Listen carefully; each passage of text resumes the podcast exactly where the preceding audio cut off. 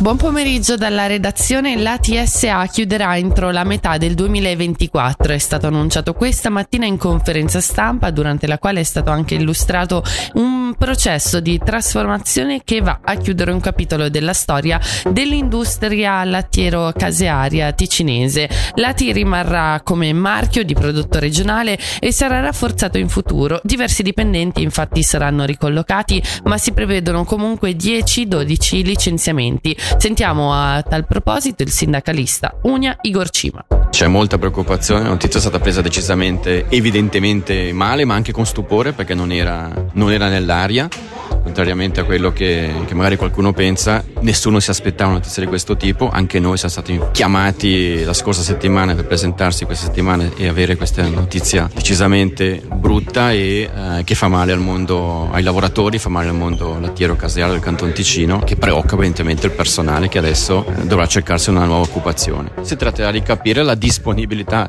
dell'azienda ad andare verso una soluzione di impegno a collocare entro la fine di giugno di quest'anno tutti i lavoratori produttori. Beh, abbiamo sentito oggi in conferenza stampa le preoccupazioni eh, dei produttori di latte, le, le preoccupazioni dei contadini, per cui è chiaro che è un settore delicato e questa notizia che è stata data oggi eh, va ulteriormente ad aggravare la situazione anche di chi lavora nel settore primario. Preoccupa non solo noi ma anche tutto il mondo, il mondo contadino. Parliamo ora di elezioni comunali che riaccendono i riflettori sulle aggregazioni nel Locarnese. Dopo che Locarno e l'Avertezzo hanno avviato le pratiche per la loro unione, anche lo Zone ammicca alla città sul Verbano. Siamo aperti alla discussione e ad approfondire il tema, ha dichiarato alla regione il sindaco Ivan Catarin.